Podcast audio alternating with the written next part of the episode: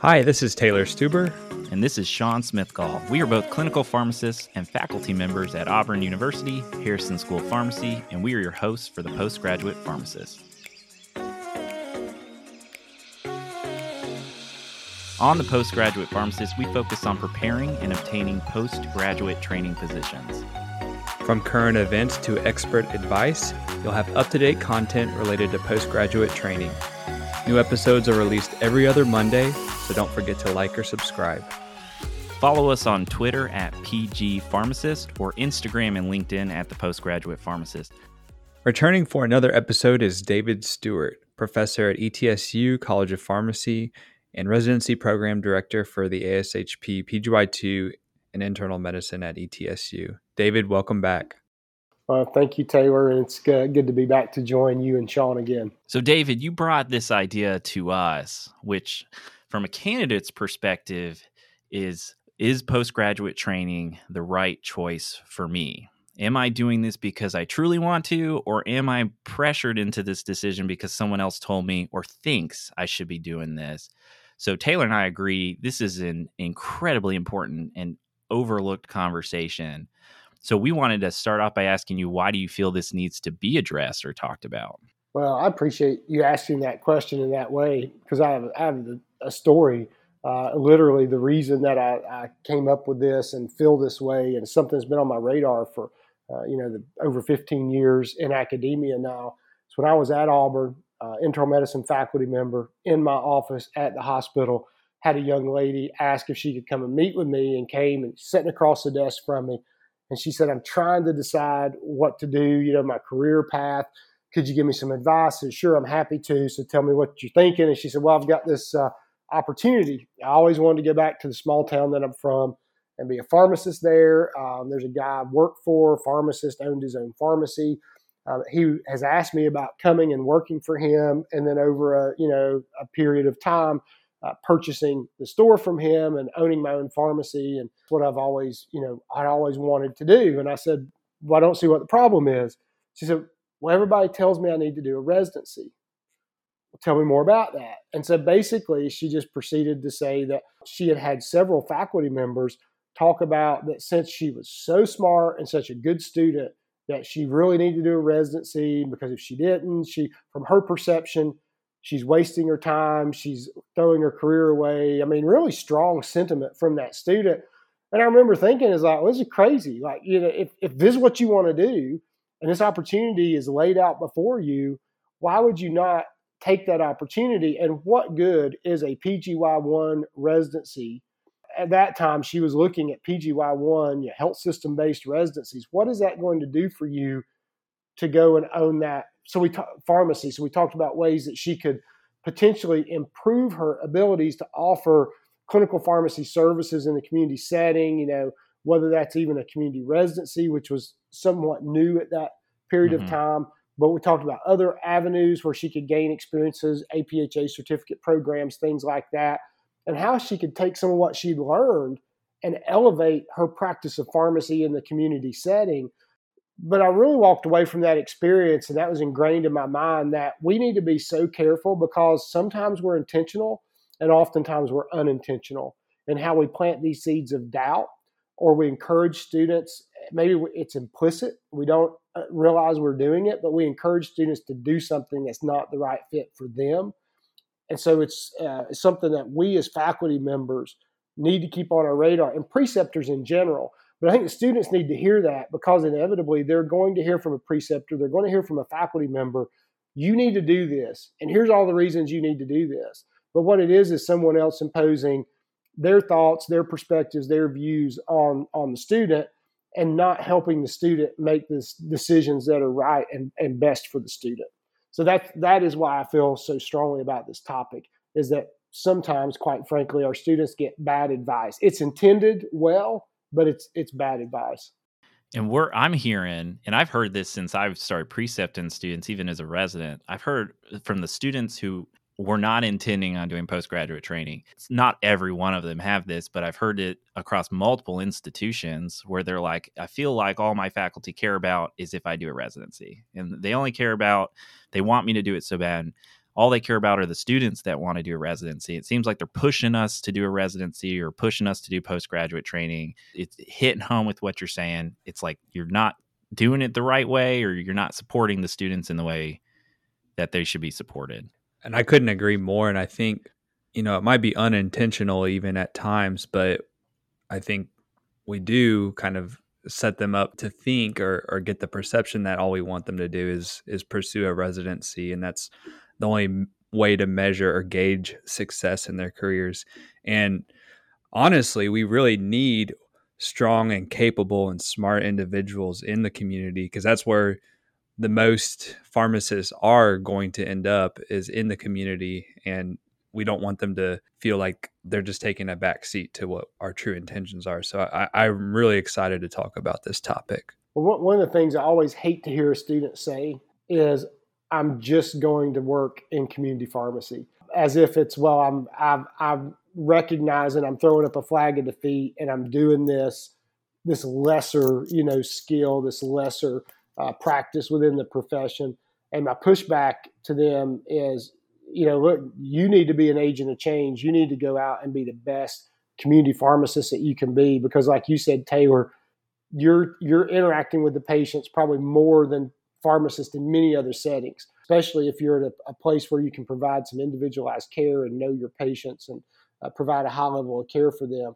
So don't ever, I, if you're a student listening, one of my students, don't say I'm just going to be a community pharmacist. No, you're going to be a pharmacist and you're going to be impactful uh, and you're going to do that in the community setting.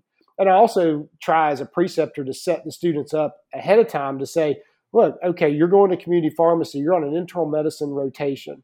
Here's the things that you should really be looking for as a community pharmacist, go, you know, on this rotation um, it's not that I hold them to a lesser standard, but what I do is throughout the month, I will try to illustrate with them why it's important they're learning the things that they're learning with me. Uh, so I'll relate it back and say, you know, we just had this big issue and this big discussion about maybe antiplatelet therapy and the discharge prescriptions for this patient post MI.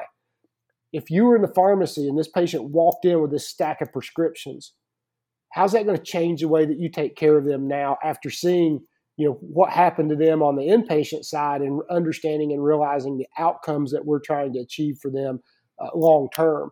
And so i try to drive those points home to help them see why it's important that even though they're going to community yes you need to do the internal medicine rotation.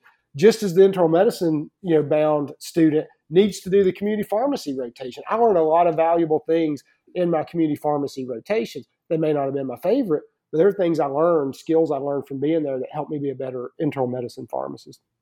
Yeah, I love all that. You know, you mentioned last episode, I mean, you gave a great story about your passion for what you're doing now and what drove you to that passion to be a clinical pharmacist. Did you go back and forth with that at all? You said that in your fourth years when it really solidified with you. Did you ever have doubts? Did you ever go back and forth? And what kind of went through your head during that process? Absolutely, and and I'm happy to elaborate a little more on that uh, because it did. I did waffle somewhat in that decision. I was really torn because I wanted to be a good pharmacist in the inpatient setting, but I also remember having those doubts in my mind of is it worth a year of my time, reduced salary, just some of those things that students are probably thinking as they're trying to make that decision for residency. And I also was struggling to wrap my mind around what I would benefit from the residency that I wasn't getting from clinical rotations or I hadn't already got from the experience of several years working in the inpatient environment. And specifically, it was during October and November of my P4 year. I had back to back internal medicine rotations, and those happened to be at Duke University Medical Center, uh, which is one of our, our primary practice sites there at Campbell. And the experience I received there was phenomenal. The environment, the focus on learning, uh, the ability to work in a team environment. There, there, I can't think of anything that I didn't love about that experience. And at that point in time, I knew that if I wanted to do that, I needed to do the residency. And so for me, that was a turning point because I was able to have a specific goal in my mind. And that was what was lacking before. It's like, well, I can kind of do what I think I want to do without doing this. So do I need to do the residency? But once I got a taste of that, I knew that's that's what I need to get there. I would back up and say that it's a little different for our students today, and I try to explain this to them. at the point in time I graduated pharmacy school, I could have gotten a basic job in a hospital, likely would have had some basic clinical functions without a residency. You're probably not going to do that in 2021. So if that's the path that you want to go down, let that be the motivation for why you want to go and do the residency. But for me, it was those specific experiences in October, November, where, where I said, that's what I want to do, and this is what I need to do to get there. And, and it was so helpful for me uh, because I no longer had any doubts. Because up until that point, I'd waffled back and forth for ever since I'd learned about residencies. Is this something I need to do? Do I want to do it? But that just helped solidify it. Yeah, I think those are excellent points. And I, I really try to encourage students to really reflect and have some introspection about, you know, what do they really want out of their career? Where do they want to end up? And, and that be the motivation and not just somebody else is telling me I need to do this. So I really like how you describe that process for, for yourself. You mentioned earlier about the the story you gave about a student coming in and saying I was told this.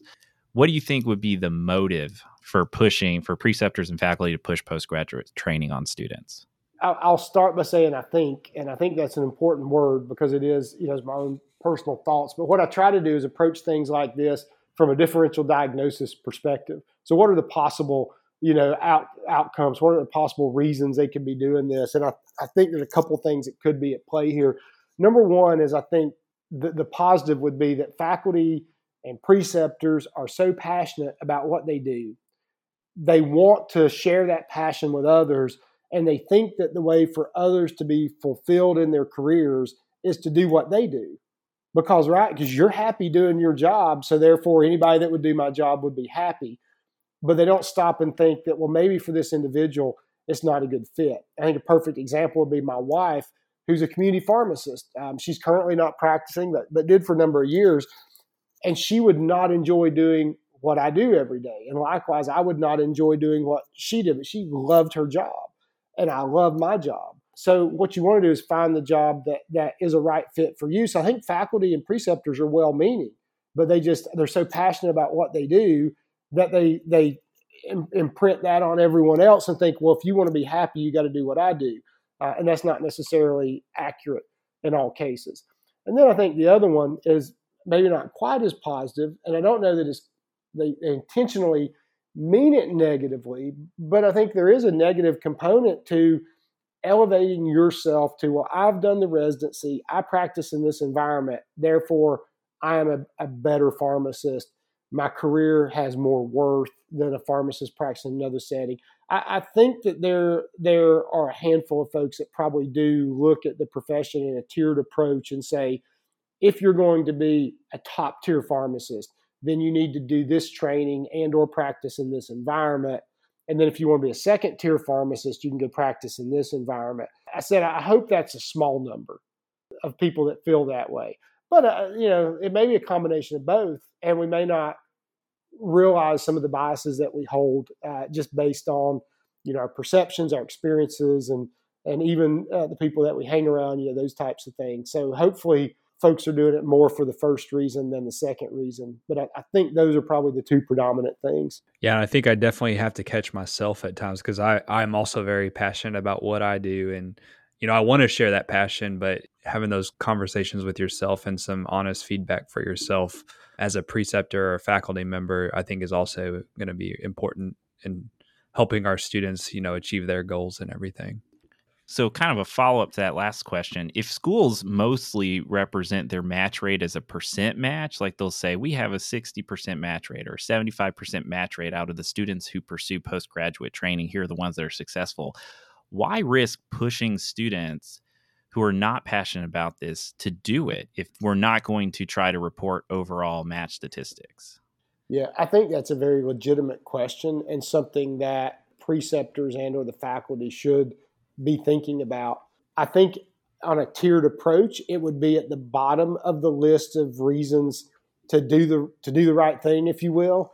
But I do think it's one of those. If you're weighing pros and cons, it's one of the things we should think about. So, if you are trying to encourage students who are not good candidates, who aren't interested in doing a residency, to do one, it is going to adversely affect your metrics that you look at as as a college of pharmacy. So yeah, I think it's a legitimate thing to consider, but at the same time, probably something even more important is to consider the well-being of that student. So if you push a student that is likely not to be successful and you build them up to the point that they're convinced, and I've I've seen this happen before where I'm I'm sitting there in February and a student's talking about applying for residency and interviewing for residency and either they haven't gotten very many interviews or they had some interviews and they didn't think they went well or maybe they've interviewed all these different programs and i'm sitting there thinking you're likely not to match at any of them.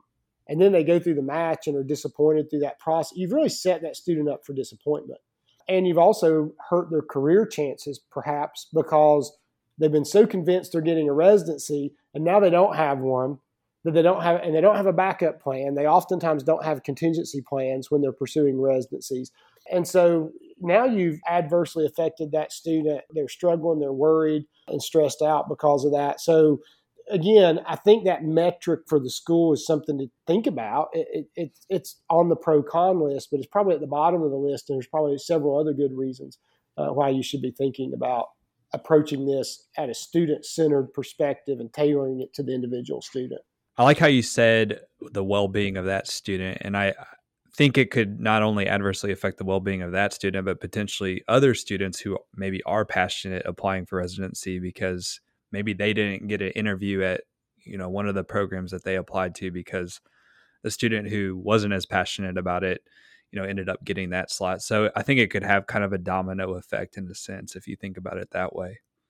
Yeah absolutely absolutely. And i don't think it's honest for the faculty to tell a student that you're pretty confident is not going to be successful in a residency, to keep pushing them and leading them on, if you will, to pursue something that you ultimately don't think they're going to be successful at.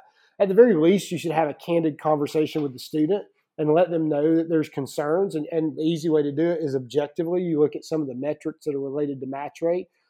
RPDs will tell you it doesn't matter. ASHP will tell you it doesn't matter. But the, I would argue there's evidence out there, and we have some internal um, data that we've collected, and there is a very strong correlation between GPA and success in the match. And so, if you're dealing with a student where that's going to be a barrier, if they're applying at the top tier programs across the Southeast, they're probably not going to be successful against the other people that are applying there. So, even just setting them up to apply to what I would call the appropriate types of programs, the programs where they would flourish you know, this may be, I, I call it the, you know, the, the B student phenomenon, right? You get this student who they were a straight B student in class, but you know what? They learned the material. They knew it. When they get out on rotation, they're just killing it. And you put them with the straight A student who was really good at taking tests, and they can't figure out how to take care of a patient because they can't apply the information that they learned. I'd much rather have the B student. So there are programs out there that they're going to be a great fit for and are going to give them a good training. So I'll try to individualize even where I'm coaching them to apply so that they have a higher likelihood for success versus, you know, it's kind of like, oh, go for your dreams. The 2.0 student is probably not going to match, and I'm not going to use specific program names, but they're not going to match at the most competitive programs in the country. But there's some solid, good training programs out there that would be really helpful for them. They'd make good residents at the program that you could encourage them to apply for. So it's like your kids. You know, if, if your kid stinks at football, you probably don't want to encourage them to try to for a, a quarterback scholarship in college. It's like you know, son, mm-hmm. I love you. Uh, uh, let's play football and have fun. It's probably not going to be your career. Let's focus on your education or something like that. We just tend to to sometimes build up these dreams that are unattainable. And the fact is, we, we all have innate talents and abilities, right? Thinking, I'm thinking strengths finders. We're all wired differently and we got to build upon our strengths. Uh, and that's what we need to do with our students is identify their strengths and where they're going to be successful and help push them in those directions. And that doesn't necessarily mean that telling them they can't do a residency. It may simply be reshaping their thoughts around where, where and how they need to approach the residency process.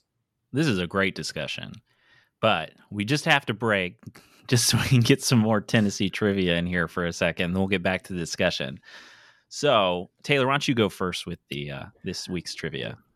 Will do. And obviously, I have to stick with the Tennessee theme, but knowing how good David was at trivia last episode, I, I kind of wish I picked a little bit of a harder question because I, I feel like he's just gonna knock it out of the park. But Tennessee is known as the birthplace of country music. So, which Tennessee city specifically is known as the birthplace of country music? And I'll, I'll give you some choices. So, we've got Knoxville, Nashville, Bristol, or Oak Ridge. I know it's not Nashville because you wouldn't ask this question if it was that obvious. Gosh, I don't actually know. You know, I would made say... it easy for you, Sean. I don't. I have no idea. I Oak Ridge is where they they made the nuke, so I, I don't think that's it. But it might be. I'm going to say Bristol. it's probably Knoxville. I'll go more confidently with Bristol Taylor. Okay, yeah. See, I, I, knew knew this was going to be a home run. Uh, yes, it is uh, Bristol, Tennessee. Um, uh, I just guess. I had no idea. You kind of led me to the answer. Well, I so appreciate the, that. The difference, Sean, is I listen to both types of music, country and western. All right, so mine's a little more local. So the Blue Plum Festival, which they they hold in Johnson City every year. Taylor, you probably never heard of this, but you don't have to really know about the Blue Plum to get this question. So it started in 1999. It's a real fun festival. They have a bunch of local music artists and even music artists they bring from outside, and they set up a bunch of stages and they do it downtown. There's food, there's uh, crafts, there's uh, artists, and there's uh, really good food and everything like that. You can carry around beer. They shut down the whole kind of downtown area. It's really fun. If you get a chance, go to it. But it started in 1999, uh, and it's a region staple. However, it almost fell apart in around 2016 when one of the organizers for it, the executive director, started embezzling money for the nonprofit organization. So my question is, how much money did she steal from the Blue Plum Festival? Was it less than 25,000, 25 to 50,000, 50 to 100,000 or more than $100,000? Well, after hearing about the Blue Plum Festival, I'm disheartened that anybody would try to embezzle money from it because it sounds just lovely. But I'm gonna say she went all went for it all. So I'm gonna go uh, over a hundred thousand. you know, Sean, I was really hoping that maybe you'd give uh, some easier brackets there, and, and I could be completely wrong about this. It has been five years. I remember reading about it in the Johnson City Press. I was I was thinking it was a larger amount of money, so I'll just go with Taylor and go with over a hundred thousand as well it's the widest range, right? I figured you all both would go for that. It's actually a lot less than that. It was forty nine thousand nine hundred fifty dollars. She did it over. She did thirty eight checks. She put the uh, the presidents on there and uh, and and cashed thirty eight checks over a period of years. And they were so broke they couldn't even pay their 2016 vendors. But it did come back. And you tell us, David, is it still going on there, or did it did it fizzle out? Well, that's a good question, and I'm not I'm not confident. Uh, I'm trying to remember if maybe COVID, you know, with COVID, so much changed during the pandemic as far as festivals and events. So uh, I'm sorry, I'm very ignorant when it comes to the Blue Plum. Yeah, it's okay. Well, that question comes from a local Matt Caldwell. So that's a friend of mine, so he helped me out with that question. So I'm just going to reach out to Matt and see what's up with the Blue Plum. He he knows way more about the history Johnson City than I, I think. do. I think I went to the Blue Plum one time, Sean. you can basically walk here, there. If you happen campus. to be here, Taylor, go. But I don't know that I'd get a hotel room in Johnson City just for the Blue Plum. Yeah. I, I was hoping you're going to go for four for four, David. But I mean, three out of four is probably better than any any guest um, record on trivia. So all right, back to the question. So this postgraduate training is a, it's a it's a big decision, and if it's not a big decision, it we certainly make it feel like a pretty big decision to go through and commit and actually go forward with with applying for postgraduate training positions. So it almost seems like if you don't make it while you're a student, like make this decision to pursue it, your chances of getting it are very rare or if not challenging. Trying to go back after being in a career and trying to apply and get it. Just from like anecdotal stuff we've heard from students just you know colleagues of mine or peers that have graduated pharmacy school with me who've tried to go back and do it you know it seems to be much rarer more challenging.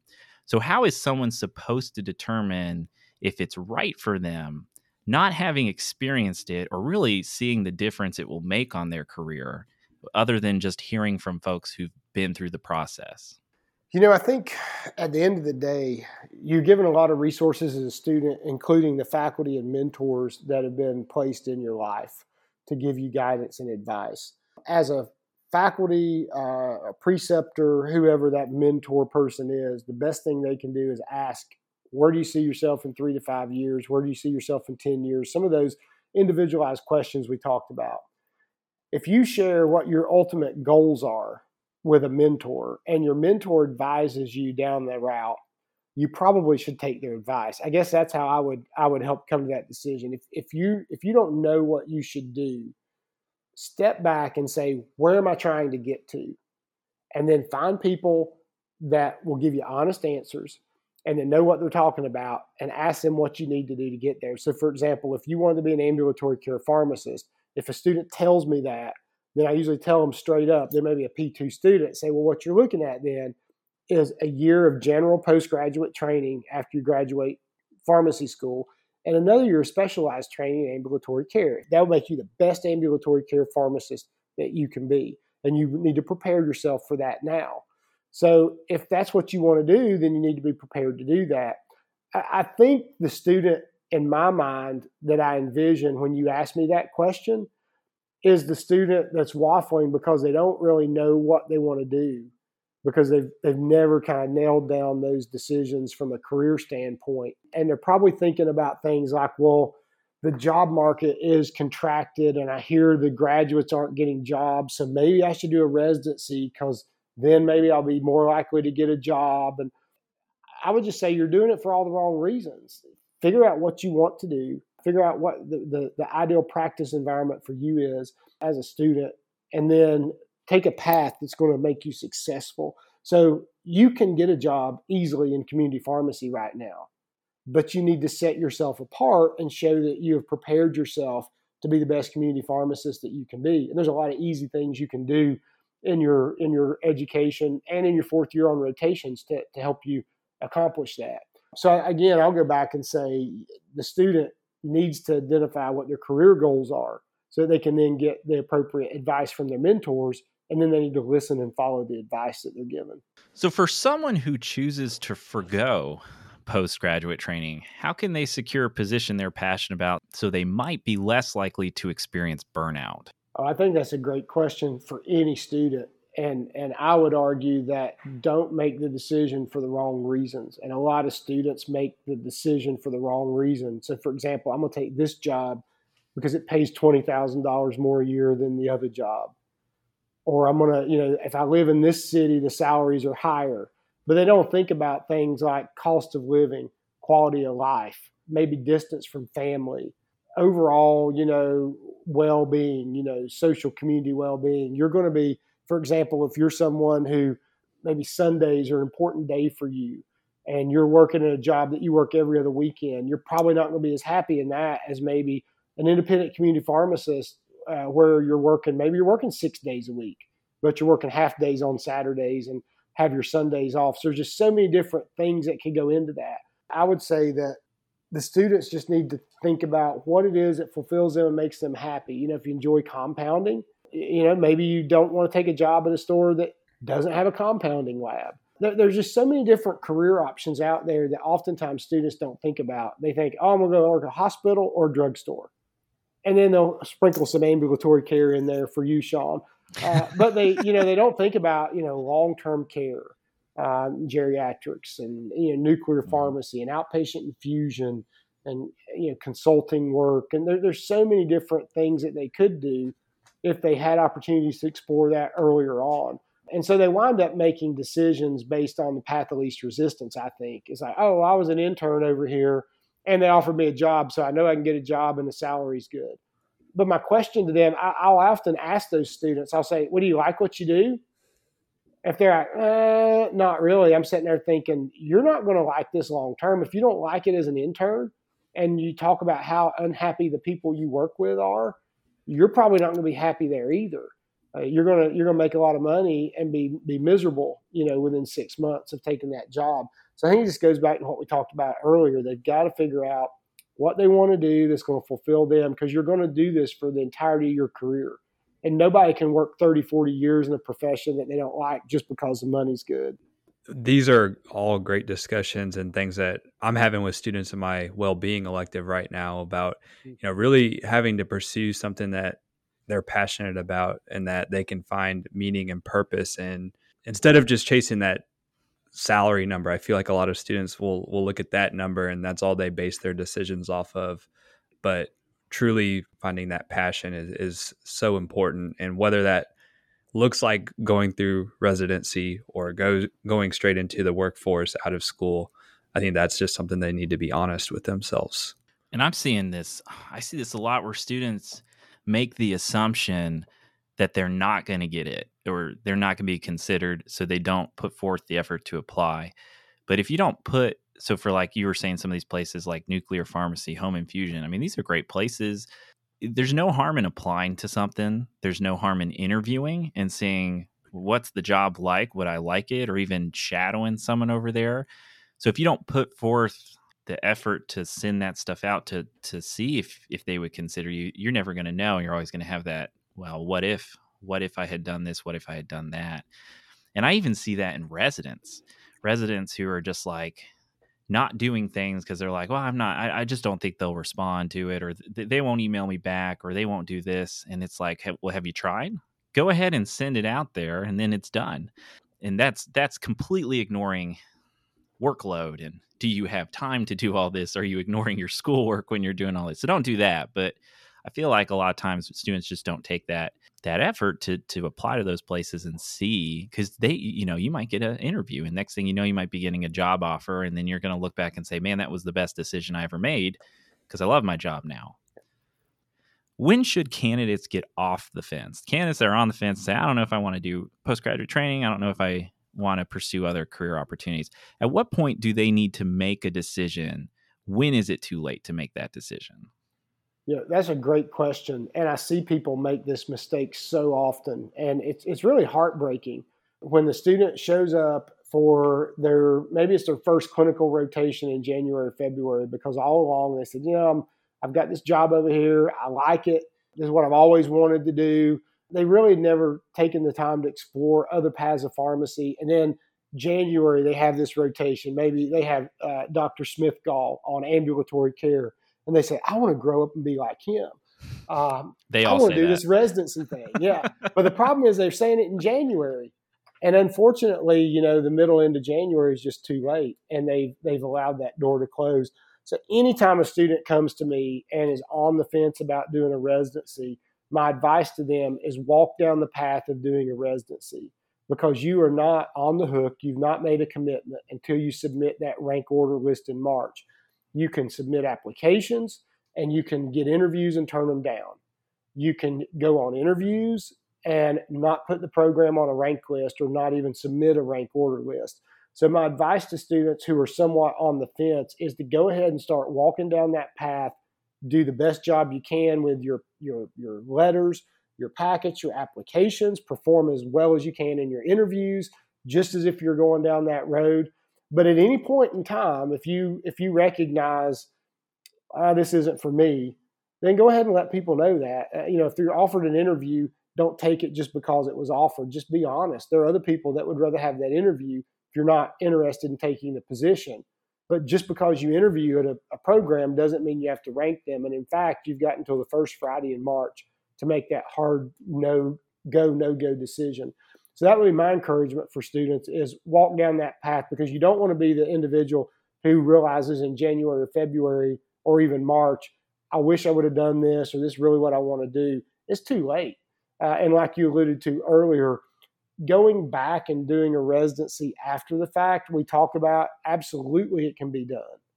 But practically, we don't see it very often because it's very hard once you've graduated and gotten a job and you know, to, to give that up and go back and give that your your life up. It's a very natural progression to go straight from being a student to being a postgraduate learner. You get a little salary, you got some health benefits, life's better, and then you get a real job, uh, and, you know, and all's all's good. So it's hard to give that job up and go back into that postgraduate training mode. I've seen people do it. I've seen people do it successfully. I've seen one or two do it unsuccessfully. Uh, so don't want to discourage them, but you're better off to go down the road. You can always close the door a lot easier than you can open it. That's exactly what I tell my students. I say postgraduate training opens up doors and you can always go back.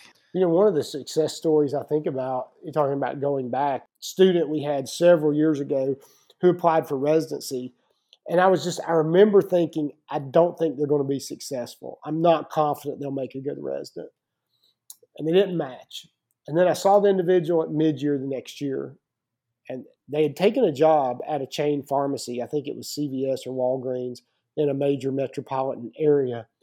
And they were applying for PGY1 residency. And they wound up with a really good residency at a very prestigious academic medical center because I think they had the grit to go back and and say, I'm giving this up. I'm passionate about this and I want to do it. And turn out, you know, be really successful uh, in their career path. So I would also say to follow up on what you said, Sean, if you are unsuccessful and it really is what you want to do, that year of work after graduating may be the most important time in your life to prepare you and set you up for success in postgraduate training. And I think we see that a lot with our students. I would say that I'm I usually would be much less likely to see a poor performing non-traditional student or a non-traditional student that struggles versus a student coming straight out of undergrad, maybe two years of prerequisites into pharmacy school.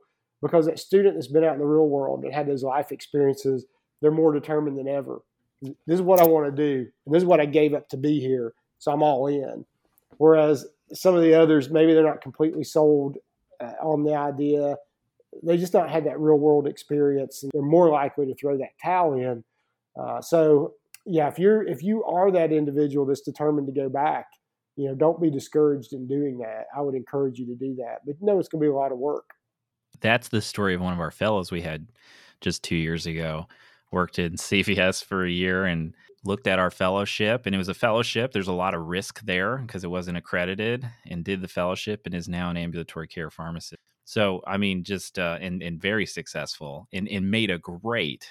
Like I can tell you from experience, that real world experience meant a lot to us mm-hmm. because so far we just had students who were straight out of pharmacy school. So now someone they knew what was going on on the other side of the of the wall in retail pharmacy and was so helpful for AmCare. David, any closing thoughts or remarks on this topic? Yeah, I, I think I just go back to what I said earlier for the students and just summarize it by saying have goals, set goals for yourself, know where you want to go, figure out a plan, have a plan to get there, and use the resources at your disposal that are going to include your faculty members and your preceptors. And then I would also say, you know, test their advice. Does this make sense? You know, in light of what I want to accomplish. If you're saying, I want to be a community pharmacist, and you've got a mentor saying, hey, you, you know, you really need to do a residency. Well, maybe that's bad advice. Maybe you should seek out some counsel from others. So do kind of test the advice you're given because I would say a lot of it's common sense. And, and when you get good advice, oh, that makes sense. I can see that I would need to do that to achieve the goals that I've set for myself. But you don't know where you're going if you don't know what your destination is. That's all great advice. Thank you, David, for being a repeat guest on the Postgraduate Pharmacist today and for all of your valuable insight. Well, thank you, Taylor, and, and thank you, Sean. It's been a pleasure being your guest, and uh, best wishes. Keep, keep doing great things. Really proud of both of you guys, and uh, uh, thanks again for letting me be on your podcast. If you want to continue to hear up to date topics from us and our guests, please like and subscribe. Remember, you can listen to us on all major podcast apps, and don't forget to check out the show notes for this episode in the description below.